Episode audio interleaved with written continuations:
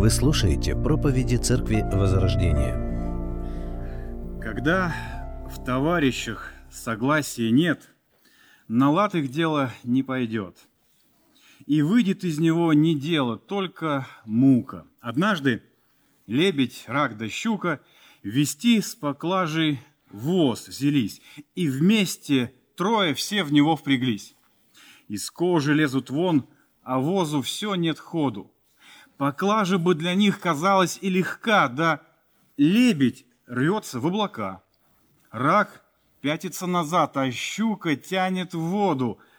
Кто виноват из них, кто прав, судить не нам, да только воз и ныне там. Узнаете, что это? Это писание современных церквей. Это, извините, это известная, что басня Ивана Крылова, которая как называется? Лебедь, щука и рак. Хорошо, итак, актуальна ли для нас с вами эта басня? Скажите, пожалуйста. Кто-то скажет, очень актуальна. Она актуальна для нашего государства, которое никак не определится, ну куда ему, на восток, на запад, на юг. Кто-то скажет, да нет, это актуально для нашего предприятия, где наше руководство никак не решит, в каком направлении ему развиваться. Кто-то скажет, нет, это касается всего христианства, которое тащится ровно в три направления. Католицизм, протестантизм и православие. Если христианство – это тот самый ВОЗ, а конфессии – те самые, которые никак не договорятся и тянут в свою сторону, то ВОЗ благодаря этому, то есть христианство, уверенно стоит недвижимо. А кто-то не будет вдаваться в какие-то высокие материи и скажет, что уже очень это похоже и актуально для нашей обычной поместной общины. Мы можем спросить этого человека, а в чем схожесть? А он скажет, ну, например, например, есть в церкви служение такое, как медиа. Медиа. Это обычно какие-то молодые ребята что-то двигают, стараются, чтобы проповеди в интернете звучали. И они обращаются обычно к своей церкви, рассказывали мне как-то. Они говорят, ну, пожалуйста, это же проповедь Евангелия. Сделайте, участвуйте. Все, что вам нужно, это просмотреть, кому-то переслать. Что еще нужно? Лайк поставить и написать комментарий. Ни одно слово, ни один знак – ну, хотя бы 10 слов из себя попробуйте выдавить, и будет вам счастье. Через это слово будет распространяться. Вы просто представьте, вам не нужно для этого много времени. Но вы поймите, что даже вот один ваш, предположим, лайк и комментарий – это новый человек, новый человек, который услышит таким образом о Христе. Что им обычно отвечают? Да, оно нам надо. Да что? Да вы вообще придумали такое? Это какой-то самый пиар, это что такое мирское, это не имеет к нам никакого отношения. Что это вы удумали такое? Представители медиа им отвечают, ну, если вы обратили внимание, 21 век на дворе. Сейчас не голуби письма приносят людям, и даже не в почтовые ящики их кладут. Сейчас люди в интернете сидят. Если вы хотите проповедовать Евангелие, то вы должны сделать все, чтобы Евангелие, этот самый интернет, наполнило. Ведь вы все равно там сидите. Вы все равно смотрите бесконечные пустые ролики и сериалы. И тем самым что вы делаете? Вы популяризируете пустоту. Так присоединяйтесь к этому служению, чтобы люди больше услышали о Христе. Как вы думаете, какая реакция? Игнор, конечно же. Конечно же, куда от этого деться? В одной церкви мне рассказывали, есть братская группа – ну, бывает, знаете, соединяются в разных мессенджерах там. И вот у них там, по-моему, где-то мне говорили больше 60 человек. Ну, предположим, 50 из одной церкви. И у них тоже есть какой-то канал, как у нас, кстати. И там, знаете, есть проповеди и комментарии. Мне говорили, там максимум обычно 20-30. И то половина сестер и каких-то сторонних людей. Вот из 50, хорошо, что к нам не имеет отношения, да? Из 50 мужчин 10, максимум 15 сподобились там, ну, что-то когда-то э, сделать. О чем это говорит? Да неинтересно все это. Медиа пытается как-то объяснять, слушайте, ну вот есть конкретные примеры. Люди забивают в Ютубе слово «секс», и им выпадает проповедь, и люди не просто увидели, они ее просмотрели. Это же возможность им услышать Евангелие, согласились они, неважно. Не но через это слово распространяется. Неужели вы не хотите заполнить это пространство христианским контентом? Какая реакция? Никакая. Они пытаются какие-то новые рубрики, что-то придумывать, что-то делать. Какая реакция? Вам надо, вы и делаете. Вам надо, вы и делаете. Интересно, что в той же церкви, как говорили, есть ответственность за хозяйственные нужды. Они трудятся, они заботятся, они что-то делают. Они призывают верующих, кстати, тоже похоже на нас. Вот у нас есть вода, стаканчики. Они говорят, ну просто уберите за собой. Ну, просто уберите, это же наш, наш дом молитвы, должен быть порядок, должно быть хорошо. Возьмите и уберите, и будет а, всем хорошо. Как вы думаете, помогает? Не сильно. А еще я слышал, знаете, дети приходят, бегают, и эти люди, которые вот в хозяйственном служении, они призывают, ну, посмотрите, приберите за детьми, чтобы после вас осталось лучше, чем было. Слава Богу, что они могут быть здесь. Как вы думаете, помогает? Да не сильно. А еще там есть, Бог благословил, там парковка у них, знаете. И вот люди, ответственные за хозяйственное служение, говорят, члены церкви, мужчины с машинами, попробуйте в своем сознании соединить парковка, машина, снег. Соедините. Что получится? Помогает? Да нет, там чищено, не чищено, красиво, некрасиво, плевать, эти заезды есть, нету. Неважно, вам надо, вы это и делаете. Люди в хозяйственном служении говорят, слушайте, давайте аккуратно заполнять мусорные баки. Сначала один, потом другой. Помогает?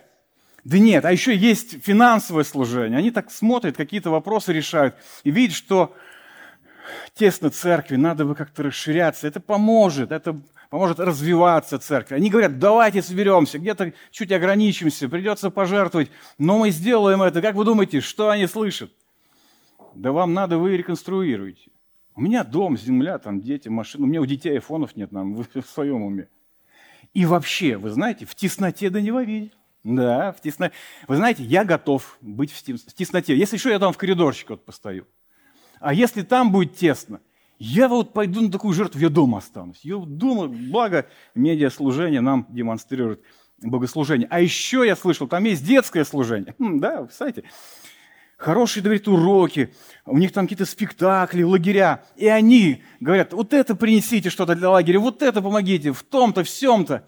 А еще у них есть, знаете, те, кто на молитву заточен. Они говорят, давайте молиться, давайте собираться, давайте предстоять. А еще есть благовестники, сердце болит за людей, которые погибают. Они говорят, ну приходите, мы же пойдем проповедовать, будем рассказывать людям. А еще есть группа приветствия, те, которые встретят, атмосферу создадут. Они объяснят, посадят, окажут внимание. Они говорят, приходите, давайте будем. Давайте, в принципе, всей церковью станем группой приветствия. Как вы думаете, помогает? Приходить пораньше, уходить попозже. Да ладно вам, что? Я пришел, это уже для вас счастье. О чем это говорит? Это говорит о том, там, помимо прочего, что люди, которые в служении, я не говорю о тех, кто просто дрейфует по жизни, нет. Те, кто в служении, они нередко воспринимают свое служение как единственно важное. То есть, если я в медиа, мне порядок не интересен. Если я в группе приветствия, мне не, там, не важно там, какие-то лайки, ставить их, не ставить. Если я украшаю здание, мне не до молитвы. Если я благовестник, то мне служение серны неинтересно. При этом каждый возмущается. А почему это на мое служение внимания не обращают? В моем как-то не участвуют, не помогают, не делают. В то же самое время, абсолютно не обращая внимания на какие-то другие служения. И речь в данном случае не идет о том, что каждый должен быть везде. Ни в коем случае. Каждый должен быть на своем месте. Речь о том, что есть общие какие-то вещи, в которых мы можем принимать участие, ободряя и помогая друг другу. Ну просто давайте подумаем, сколько нужно времени, чтобы убрать за собой стаканчик. Ну сколько нужно времени? Ну, 10 секунд, предположим. Сколько нужно времени, чтобы там, просмотреть какую-то проповедь, даже не просмотреть, поставить лайк там и комментарий написать, переслать кому-то. Ну, минута, возможно, ну, пять. Сколько нужно времени, чтобы найти что-то у себя дома, открутить крышку, которая нужна им, предположим, оставить и чтобы потом принести? Ну, минута, ну, 10, ну, 20, ну, 30 минут в месяц. Велика ли жертва? Скорее всего, не сильно. Так почему так? Почему все нередко именно так в каких-то церквах? Я думаю, это связано с тем, что верующие люди не видят полноты картины, связанной с духовными дарами. Какими, каким же должно быть наше отношение к дарам? Как правильно видеть эту сферу духовной жизни? Об этом наш с вами сегодняшний отрывок. И давайте мы его прочитаем. Давайте мы его прочитаем. Первое послание к Коринфянам, 12 глава. Мы прочитаем первые 11 стихов. «Не хочу оставить вас, братья, в неведении о дарах духовных. Знаете, когда вы были язычниками, то ходили к безгласным идолам так, как бы вели вас. Потому сказываю вам, что никто, говорящий Духом Божиим, не произнесет анафемы на Иисуса, и никто не может назвать Иисуса Господом, как только Духом Святым. Дары различны, но Дух один и тот же. Служение различно, а Господь один и тот же. Действия различны, а Бог один и тот же, производящий все во всех. Но каждому дается проявление Духа на пользу. Одному дается Духом слово мудрости, другому слово знания, тем же Духом. Иному вера, тем же Духом. Иному дары исцелений, тем же Духом. Иному чудотворение, иному пророчество, иному различные развлечения духов, иному разные языки, иному истолкование языков – все же сие производит один и тот же Дух, разделяя каждому особо, как ему угодно. Итак, мы продолжаем с вами читать 12, а, вернее сказать, первое послание Коринфянам. Дошли до 12 и продолжаем размышлять над этой главой, где Павел говорит о духовных дарах. Почему? С чего вдруг он решил говорить с церковью о дарах духовных? Ну, по той причине, что как в Коринфе, так и во многих церквах, в принципе, были какие-то перегибы и недопонимания, связанные с этой темой, с темой духовных даров. С чем были связаны эти перегибы в конкретной Каринской церкви? Мы с вами говорили об этом. В их неверном понимании духовности. В чем оно выражалось? Они свое ветхое, прошлое понимание духовности перенесли с собой в церковь. Они были язычниками, они занимались идолопоклонством. В их понимании духовность, набожность, наибольшая близость к Богу – это когда что-то необычное происходит, что такое привлекающее внимание. Значит, это должно быть и здесь. Если здесь было экстатическое говорение, эксцентрические выкрики, пение, танцы до полуобрачного состояния, значит, это должно быть и здесь. Иными словами, просто проповедовать Божье Слово – которая объясняет нам истину Священного Писания, это неинтересно. То ли дело какие-то неожиданные выкрики, пророчества или что-то такое. Просто петь гимны, когда ты размышляешь над тем, что поешь, через это утверждаешься в истине и осознанно превозносишь Бога, нет, не котируется. Другое дело петь одно и то же раз 50, двигаясь потихонечку в медленном танце – Совершенно все по-другому. К чему это приводило? К чему это их привело? К целому клубку проблем. Они имели искаженное представление в принципе о духовных дарах. Что такое духовный дар? Как получает? Когда? С какой целью? Это приводило к тому, что верующие были сосредоточены на чем-то одном. Они искали одного, того, что считали самым важным, самым эффектом, и на другое не обращали внимания. Все, что у них творилось, это было такой полуязыческий хаос в собрании. Это и понятно, потому что они черпали свои знания из своего прошлого. Что же такое духовный дар? Мы говорили на основании того, что здесь пишет Павел, духовный дар – это Богом данная способность участвовать в созидании тела Христова. Когда мы говорим с вами о дарах, мы должны отличать их от способностей, от наших талантов. Мы тоже об этом говорили – Способности – это то, что мы получаем в момент физического рождения. Духовные дары – это то, что мы получаем в момент рождения свыше. Вместе с Духом Святым к нам приходят и определенные дары. Какова цель духовных даров? И апостол Павел акцентирует на этом внимание. Цель – благо, польза. И поэтому, что важно, не человека, а общины, благо церкви – мы говорили с вами о том, что, конечно же, когда человек служит дарами, это будет иметь пользу и для него. Но это не первостепенная цель. Главная цель – дары даны для церкви. Дары даны тебе, но для церкви. В прошлый раз мы ответили с вами, что к духовным дарам имеет отношение вся Троица. Священное Писание открывает нам, что Бог есть. Он один, Он един, и Он открывает себя как Отец, Сын и Дух Святой. И вот Павел говорит, что сфера духовных даров – это где взаимодействует, вся Троица. Он очень лаконично выразил это следующими словами. Дары различны, но Дух один и тот же. Служения различны, а Господь один и тот же. И действия различны, а Бог один и тот же, производящий все во всех. Из этих слов мы с вами увидели, что дар или дары есть у каждого, абсолютно у каждого христианина. Это те дары, которые необходимы для конкретного служения этого человека в церкви Божией, во благо этой церкви. Но не только это. Даны не только дары для служения, но и сила, то есть действие, как у нас переведено, для того, чтобы это служение совершалось. Наш сегодняшний отрывок, он продолжает, как мы понимаем, тему духовных даров. Что же мы видим? Давайте мы отметим несколько моментов. Первое. Так, дары каждому дано.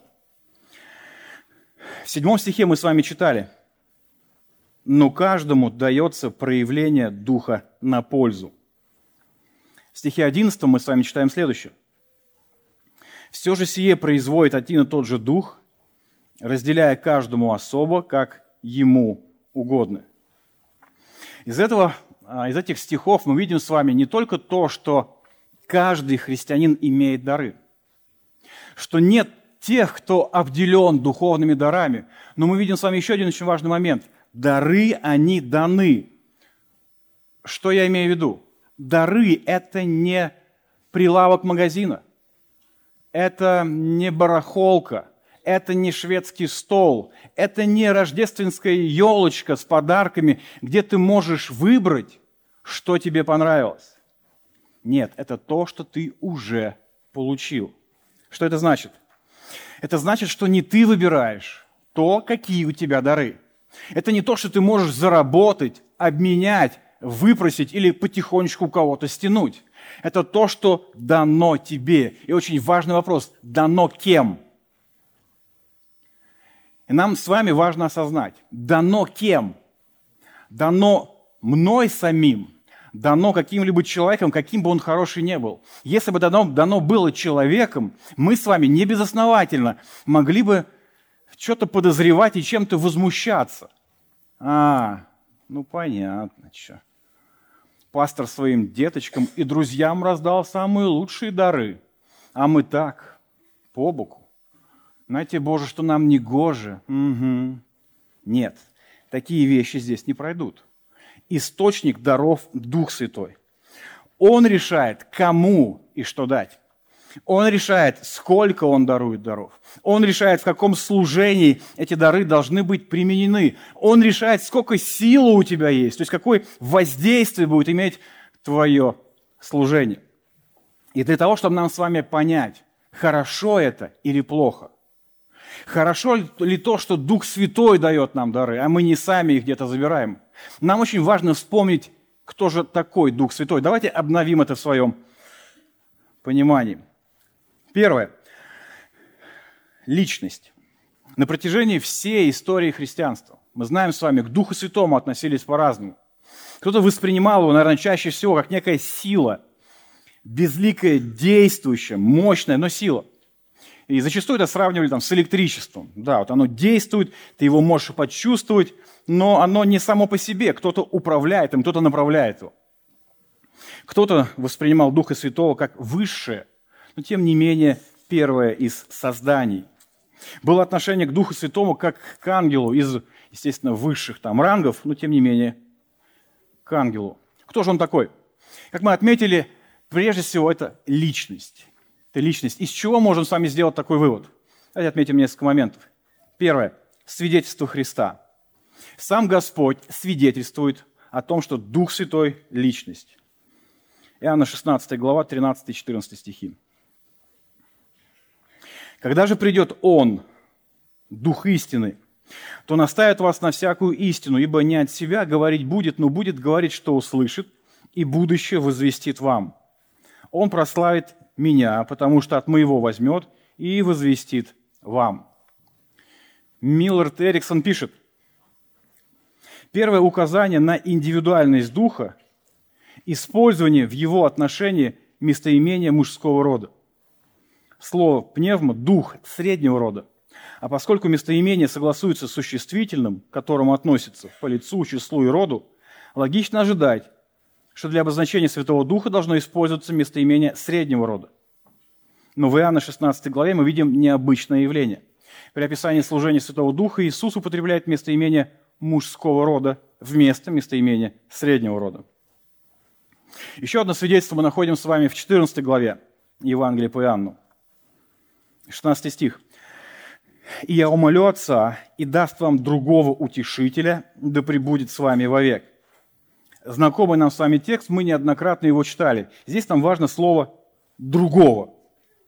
Мы помним, да, «другого» – это слово означает «иной» того же рода. То есть, несмотря на то, что иной, но точно такой же.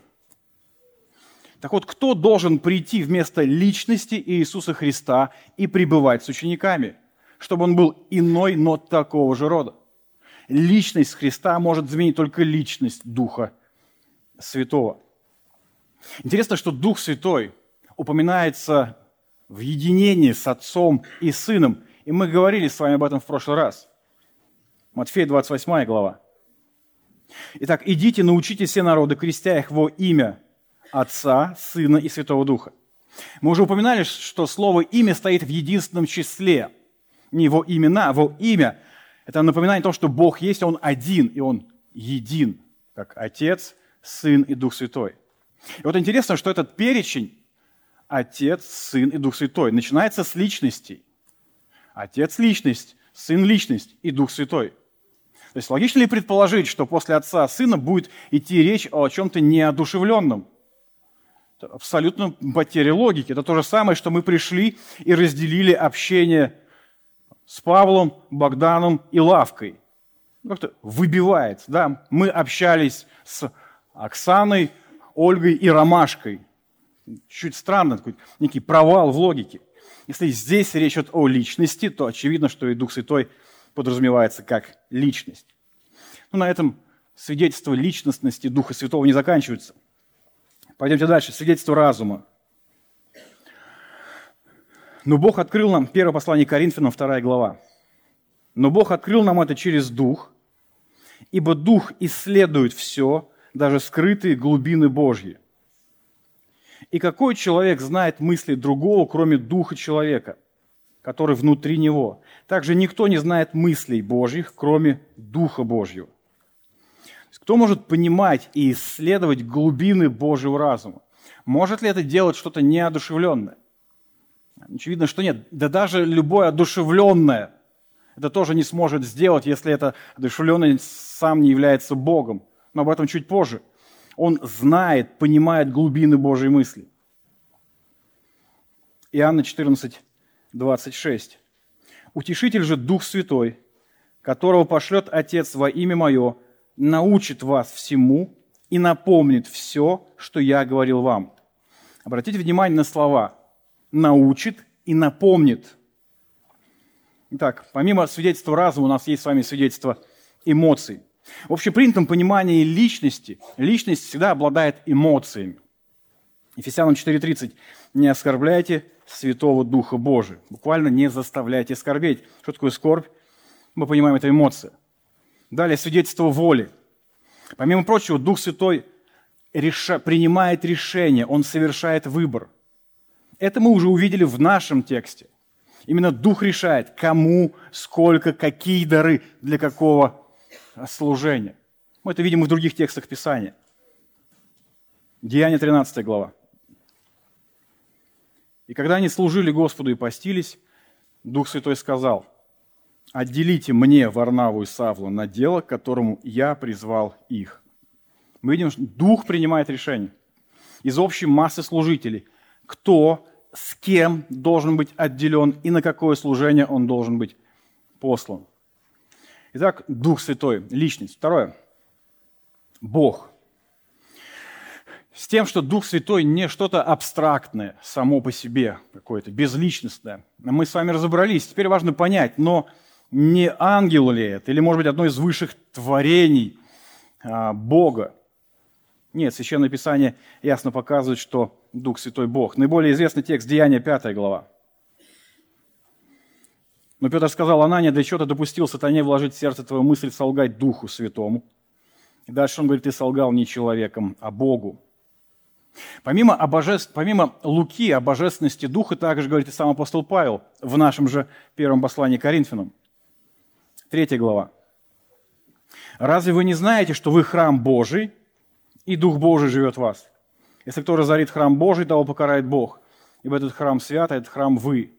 Мысль достаточно ясная. Он говорит, в данном случае к церкви, к верующим всем вместе, он говорит, вы храм Бога, и в вас обитает Дух Святой.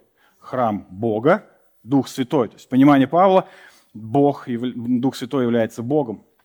6 глава, 19 стих. «Не знаете ли, что тела ваши суть храм живущего в вас Святого Духа?» Храм Духа Святого – это тот же самый храм, храм Бога, Дух Святой, Бог. Помимо этого, Духу Святому присущи атрибуты божества, вечность, всеведение, вездесущность и, соответственно, всемогущество. Помимо этого, помимо того, что Дух Святой – божественная личность, третья личность единой Божественной Троицы, мы обратим с вами внимание на еще одну очень важную характеристику Духа Святого. Это то, какое Он служение совершает, придя на землю. Третье – утешитель. Иоанна 14, 16. «Я умолю Отца и даст вам другого утешителя, да пребудет с вами вовек».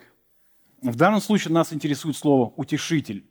И его значение гораздо шире и глубже, нежели то, что приносит утешение. Это слово буквально несет значение ходатай, защитник, заступник, адвокат, утешитель. Как пишут, глагольная форма параклетос, утешитель, то, что у нас переведено, широко используется в Новом Завете и переводится как увещевать, утешать, умолять, воодушевлять. Теперь давайте мы с вами подумаем вот над чем. Мы говорим с вами, что дары нам с вами даны. Это не выбор. Это не то, что мы можем приобрести, найти или выпросить. Это то, что нам с вами дано. Дано не людьми, не нами самими. Дано кем? Духом Святым, Богом, который все знает, везде присутствует, все может, рядом, хранит, направляет и любит нас. И теперь вопрос. Скажите, пожалуйста, что для вас лучше? Чтобы те дары, которые вы имеете, это то, что вы взяли, вам кто-то дал из каких-то людей, или то, что сам Дух Святой даровал вам эти дары? Какие бы ни были замечательные люди, вам дали их, или же это Его действие в вас, того, кто все может, знает, всегда с вами, любит, хранит и направляет вас по жизни – я думаю, что ответ в данном случае, вопрос в данном случае риторический. Дары. Каждому дано. Почему именно даны? Да потому что в этом случае тебе нечем хвалиться. Это принципиально важный момент. А чем хвалиться? Ведь все, что ты имеешь, тебе дано. Тебе даны не только дары, не только служение, через, которое будет, через дары, которые будут строиться, но и силы, которые будут иметь определенное воздействие. Тебе нечем хвалиться. Это означает, что ты в полной зависимости от Бога. Это означает, что вся слава в этом принадлежит Христу. Но не в этом ли, в принципе, конечная цель всего, чтобы вся слава принадлежала Христу. Итак, дары каждому дано. Это не выбор, это не заслуга, это суверенное, благодатное решение Духа Святого. Пойдемте дальше. Второе. Дары каждому на пользу. Давайте вновь посмотрим седьмой стиха начала восьмого. Но каждому дается проявление Духа на пользу.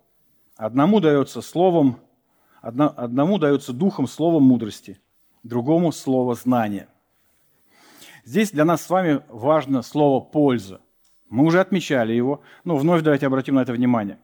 Польза для церкви. И поэтому, когда мы читаем наш отрывок сегодняшний с 8 по 11 стихи, мы должны читать через призму вот этого слова.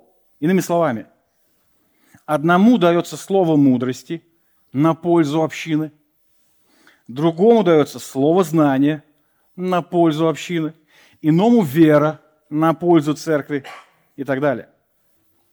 Мы говорили о пользе в прошлый раз. Тем не менее, важно помнить, когда мы читаем с вами эти стихи, что они даны, дары даны именно на пользу церкви. И вот здесь важно помнить, что эти дары даны не только на пользу тебе, на пользу, даны тебе на пользу церкви, но и дары, данные другим верующим, они тоже даны на пользу церкви. Служение в церкви не ограничивается только твоими дарами. Другие также имеют дары от Бога, и их служение, оно на пользу церкви. Когда мы с вами это понимаем, тогда мы начинаем ценить и уважать то, что делают другие люди. Если ты думаешь, что ты в медиаслужении, и именно по этой причине на тебе свет сошелся клином, ты ошибаешься. Если ты думаешь, что ты вот в хозяйственном служении, и кроме этого больше ничего не существует, ты ошибаешься. Как твое служение, оно несет пользу церкви, так и служение других людей. О чем это говорит? О том, что нам с вами очень важно ценить служение братьев и сестер. Это говорит о том, что мы с вами взаимозависимы в служении церкви и взаимосвязаны. А посему цени, а не пренебрегай то, что делают другие. Если ты можешь помочь, если ты можешь способствовать тому, что они делают, сделай это. Ведь они это делают не для себя. Они не себя через это прославляют. Они, как и ты, делают, достигают ту же цель. Благо, созидание церкви, чтобы Христос через это был прославлен. И при этом важно помнить, что даже подав стакан холодной воды пророку, ты получишь награду пророка. Иисус сказал однажды, Матфея 10 глава, «Тот, кто принимает вас, принимает меня, а тот, кто принимает меня, принимает пославшего меня. Тот, кто принимает пророка во имя пророка, получит награду пророка. И тот, кто принимает праведника во имя праведника, получит награду праведника. И тот, кто поможет одному из малых сих, зная, что тот мой ученик, истинно говорю вам, получит награду свою даже если он всего лишь подаст моему ученику чашу холодной воды. Просто присоединяясь к служениям других людей, ты входишь в благословение этого служения. Итак, дары. Каждому дано. Каждому во благо. Третье. Каждому свое. Каждому свое. Стихи с 8 по 10. Одному дается духом слово мудрости – другому слово знания тем же духом, иному вера тем же духом, иному дары исцелений тем же духом, иному чудотворение, иному пророчество, иному развлечение духов, иному разные языки, иному истолкование языков. Итак, следующее, на что мы с вами посмотрим, это на тот перечень даров, который здесь приводит апостол Павел. Прежде чем мы это сделаем, мы с вами понаблюдаем, сделаем некоторые общие наблюдения. Всеобъемлющий ли это перечень даров? Нет, мы с вами уже говорили, что есть и другие тексты Писания, где упоминаются другие духовные дары. Почему Павел пишет именно об этих дарах? Ну, по всей видимости, по той причине, что они актуальны для Коринфа, и также для того, чтобы показать разнообразие даров. Объясняются ли все эти дары в Священном Писании? Нет, не объясняются. Не все дары объясняются. А это значит, что мы можем лишь предполагать о том, что это за дары, исходя из тех слов, которыми они описываются. И, наконец, еще один важный момент. Актуальны ли эти дары, все эти дары для нас с вами сегодня? И все тот же ответ – нет. Почему я делаю такой вывод? На основании все того же Писания. Давайте посмотрим. Ефесянам 2 глава с 19 стиха. И, следовательно, вы более не чужие друг другу и не посторонние. Напротив, вы сограждане с людьми Божьими. Вы строите на основании, которое держится на апостолах и пророках, имея самого Иисуса Христа краеугольным камнем этого основания. Он поддерживает собой все это строение, и оно растет, чтобы стать святым храмом Господним. Через него и вы вместе с остальными созидаете себя, образуя жилище, где Бог будет жить через Духа Святого. О чем здесь пишет апостол Павел? Он пишет о том, что у всего есть свое время и предназначение. Оно было и у апостольского и пророческого служения. Апостолы и пророки заложили основание, то есть они выстроили фундамент. Для чего? Чтобы потом на этом фундаменте уже строили. О чем говорит тот факт, что фундамент, фундамент построен и уже строят на нем? Он говорит о том, что уже не нужны те инструменты, которые выстраивали фундамент. Все, фундамент стоит. Апостолы выполнили свое предназначение. Но интересно, а что же характеризует служение апостолов? 2 Коринфянам 12.12. 12. «Все то, что является отличительным знаком апостольства, Бог совершил у вас через меня. И вам ли не знать мое терпение и стойкость, а к тому же чудеса, знамения, могущественные дела». Чудеса, знамения, могущественные дела. Почему именно вот эти дары, они были отличительной особенностью апостолов? Здесь нам важно понять, в чем суть вообще даров – чудес. Суть их в том, чтобы на что-то указать. Вы помните, чудеса часто их называют знамениями, то есть знаком. Что такое знак? Подтверждение чего-то, что-то на что-то указывающее. Например, на что указывали чудеса, которые творил Иисус? Давайте почитаем. Иоанна 5 глава. «Но у меня есть свидетельство больше того, которое дал вам Иоанн. Те дела, что дал мне делать Отец, сами эти дела, которые я совершаю, вот свидетельство того, что меня послал Отец. Десятая глава. Тут иудеи обступили его и говорили ему, «Долго ли тебе держать нас в недоумении? Если ты Христос, скажи нам прямо». Иисус отвечал им, «Я сказал вам, и не верите. Дела, которые творю я во имя Отца моего, они свидетельствуют о мне». Знакомая нам с вами ситуация. Иудеи знали, что придет, что сделает Мессия, когда придет. У них был целый перечень прописанный чудес, которые сотворит Мессия. И вот приходит Иисус в то время, когда ждут Мессию, в то время, на которое указывал Даниил. И он буквально по всему этому списку совершает чудеса. Какова цель этих чудес? Быть знамением, то есть быть знаком, указывающим на что? На то, что он Мессия. Они не сами по себе – они не, не, не творились чудеса ради чудес. Они были подтверждением того, что Иисус – Мессия, обещанный Богом. А теперь вернемся к апостолам. Какова их роль? Мы прочитали, они заложили основание, фундамент в церкви. церкви. Из чего это строилось? В чем это заключалось? В том, чтобы проповедовать истину в Божье Слово, Евангелие, потом на основании которого уже будет строиться церковь через который Бог будет прилагать спасаемых церкви и давать духовный рост. Ну вот вопрос, а как быть уверенным, что то, что они говорят, это правда? Чудеса, знамения, могущественные дела. Обратите внимание, апостол Петр исцеляет хромого. Что следует после этого? Проповедь Евангелия. День Пятидесятницы, что-то необычное, шум, а, огненные языки. Что следует после этого? Проповедь Евангелия чудеса и знамения не были сами по себе. Это не шоу, не спецэффекты. Это всегда было подтверждение истинности того, что говорили апостолы. И мы читаем об этом в Писании, Евреям 2 глава. Господь Иисус впервые сказал людям об этом спасении. И те, кто слышал Его, доказали нам, что спасение истинно. И Бог засвидетельствовал все это знамениями, удивительными свершениями и чудесами, и различными дарами, приходившими к ним через Святого Духа согласно воле Божьей. И вот, время шло. Апостолы проповедовали, как узнать, чудеса подтверждали истинность того, что они говорили. Слово записывалось. И мы видим, что Слово появилось у церкви из разных Евангелий и посланий. И теперь фундамент заложен. Он есть. Уже нужно строить на этом фундаменте, то есть на основании Божьего Слова. И вы наверняка обращали внимание, чем дальше от жертвы Христа в Писании, тем меньше упоминается чудеса. Даже те, кто исцелял, уже не исцеляет. Мы видим с вами, Павел не исцеляет Тимофея почему-то.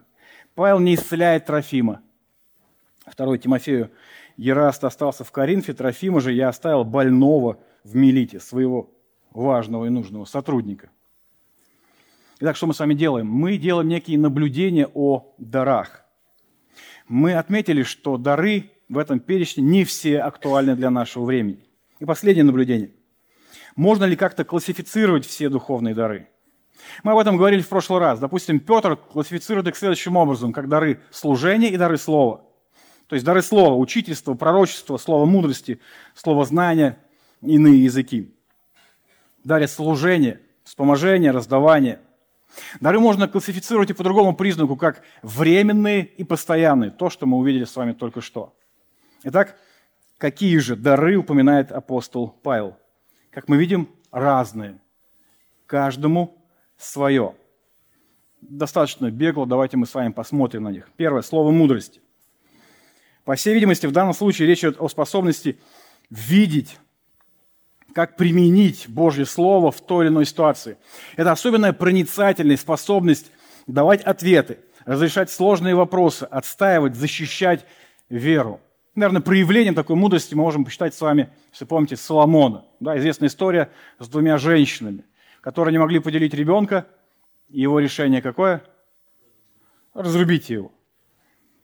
Я думаю, что мы можем даже себе представить, как Соломон, когда сказал, Раз, разрубите их и все, пристально посмотрел на этих женщин, потому что, естественно, это привело в полный ужас настоящую э, мать ребенка, которая готова была отказаться от него, лишь бы он был жив.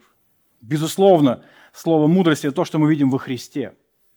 Вы помните, сколько раз его пытались а, поймать, уловить, загнать в ловушку. И было ощущение, что у них получилось, вот что не ответь в этой ситуации, ты попал.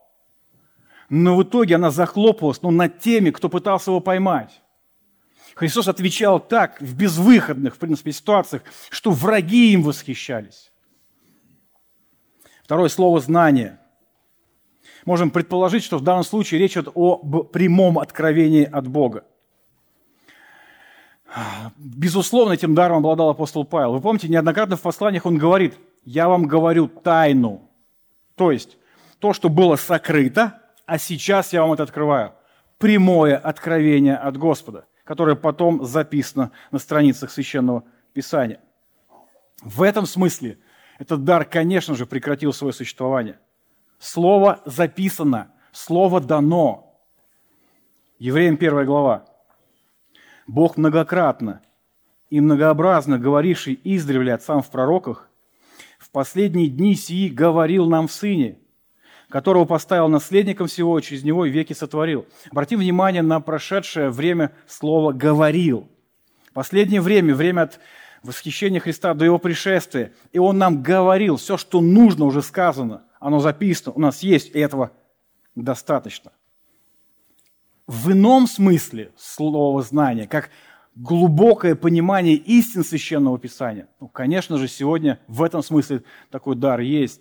Есть люди, которые глубоко понимают Слово. У нас есть доступ и к проповедям, и к литературе, которую можем и должны мы с вами читать, если она, эта литература, раскрывает нам Евангелие благодати и превозносит Христа. Третье – вера. В данном случае это не спасительная вера – Хотя и ее Дух Святой дает кому захочет. В данном случае это не плод Духа Святого, о чем Павел пишет в послании Галатам в пятой главе. Здесь о другом.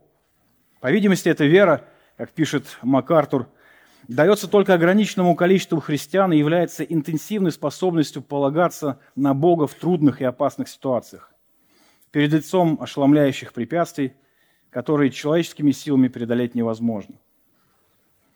Проявление такой веры мы, конечно же, с вами видим у великих миссионеров прошлого.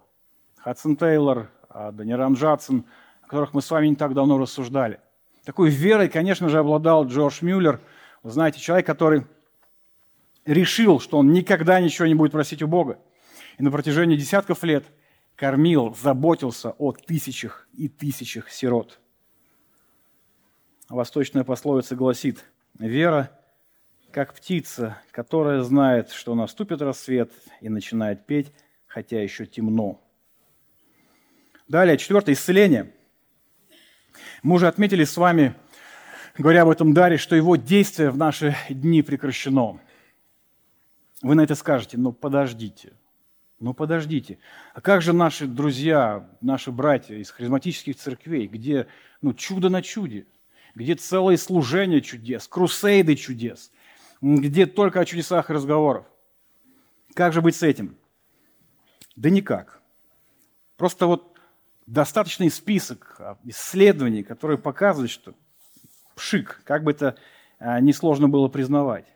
Где-то буквальные сценировки, причем не скрываемые самими устроителями.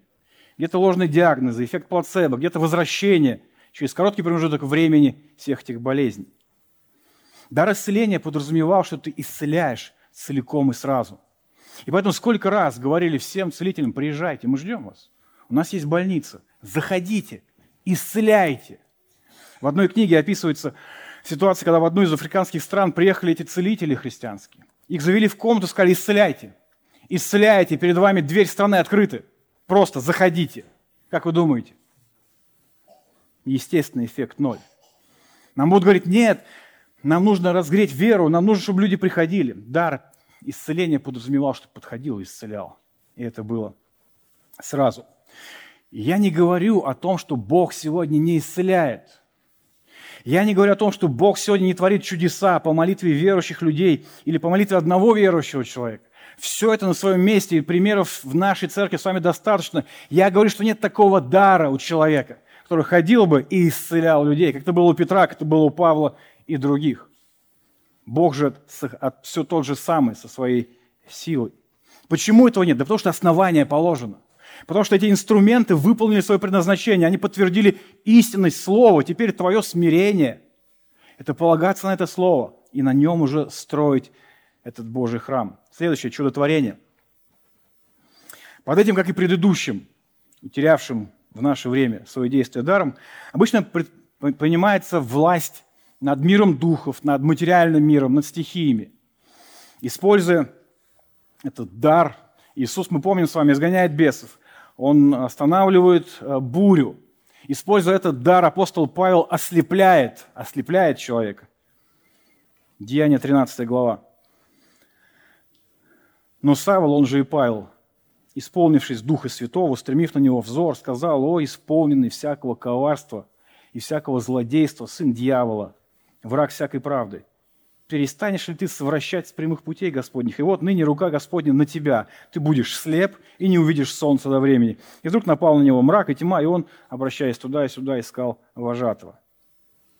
При этом обратите внимание, это очень важно, что написано дальше, буквально следующий стих. Тогда проконсул, увидев произошедшее, уверовал, девясь учению Господню. Все то же самое – да, что-то такое необычное происходит. Что следует после этого? Учение, проповедь Евангелия. Именно оно преображает. Бог через него действует. Чудеса лишь подтверждали истинность того слова, которое на тот момент еще писалось. Далее, пророчество. По дарам пророчества мы можем с вами понимать как прямое откровение от Бога, так и проповедь Божьего Слова. Если мы под пророчеством понимаем прямое получение от Бога информации о грядущих событиях, то это уже прекращено. Последняя книга Священного Писания, последняя пророческая книга содержит в конце такие слова. Я предупреждаю каждого, кто слышит пророческие слова этой книги, если кто прибавит к ним, пророчеству о будущем, тому и Бог прибавит напасти, описанных в этой книге. Если кто отнимет что-нибудь из этой пророческой книги, у того и Бог отнимет его долю от дерева жизни и от святого города, описанного описанных в этой книге. Но проповедь как э, пророчество, как проповедь Божьего Слова, конечно же, в этом смысле этот дар сегодня используется и существует. Седьмое. Развлечение духов. Здесь, по всей видимости, предполагается способность определять дух заблуждения. И так как сатана приходит в виде ангела света, мы понимаем с вами, что сделать это далеко и далеко непросто – что движет человеком? Жертвенность или корысть? Что человек говорит? Правду или же ложь? Обладая этим даром, Петр в Симоне увидел нечистые побуждения. Обладая этим даром, Петр в Анане и Сапфире увидел ложь и лицемерие. Обладая этим даром, современные служители разоблачают лживость гуманизма, человекоцентризма. Они указывают на опасность верованием в эволюцию, в принятие Евангелия процветания или социального Евангелия, что более, наверное, популярно сегодня. В нашем тексте мы с вами также видим дар иных языков и их истолкования. Мы будем подробнее говорить о них, когда идем до 14 главы. А пока напомним, что проявление этого дара мы видим в книге Деяний. Это иностранные языки, которые человек не изучал. Способность говорить на них, способность их понимать и, соответственно, переводить. Итак, дары. Как мы и говорили, это далеко не полный список. Но у Павла нет цели описать все дары. Его цель – показать разнообразие. Даров много, они разные, но их распределяет Дух Святой. Единство в многообразии. Дух один, но дары дает каждому на пользу общине и распределяет так, как ему это угодно. Что же нам с того? Последнее, четвертое, дары и мы. Что нам с того, что дары даны, каждому дано? Что каждому на пользу и каждому свое? К чему нас с вами должно привести понимание, что Дух Святой раздал духовные дары не в соответствии с нашими пожеланиями или рекомендациями кого-то из людей, а по своей суверенной воле, по благодати своей? Несколько моментов. К чему должно привести? Первое – удовлетворенность. Прочувствуйте, насколько спокойно становится – когда ты понимаешь, что благой Бог, все контролирующий, все знающий, любящий тебя, тот, который всегда с тобой рядом, именно Он дал тебе духовные дары. Ведь если Он мне что-то дал, значит это самое лучшее. Я могу сомневаться в себе, я могу сомневаться в вас, но я не буду сомневаться в Нем.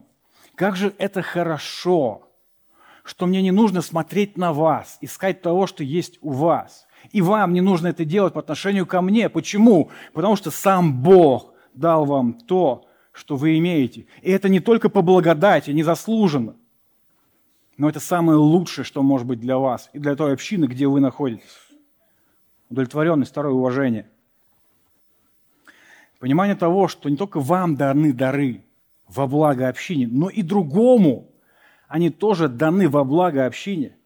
Это приводит меня к тому, что я не буду считать свое служение единственным, неповторимым, и что больше ничего другого нет. Нет. Я буду ценить и другие служения. Если у меня есть возможность, я буду присоединяться к ним, помогать, чтобы через это ободрять, понимая, осознавая ценность того, что делают другие братья и сестры, потому что у нас одна цель, один источник, мы движемся к одному, к славе Христовой. Я буду ценить и уважать служение других. И, наконец, третья – уверенность.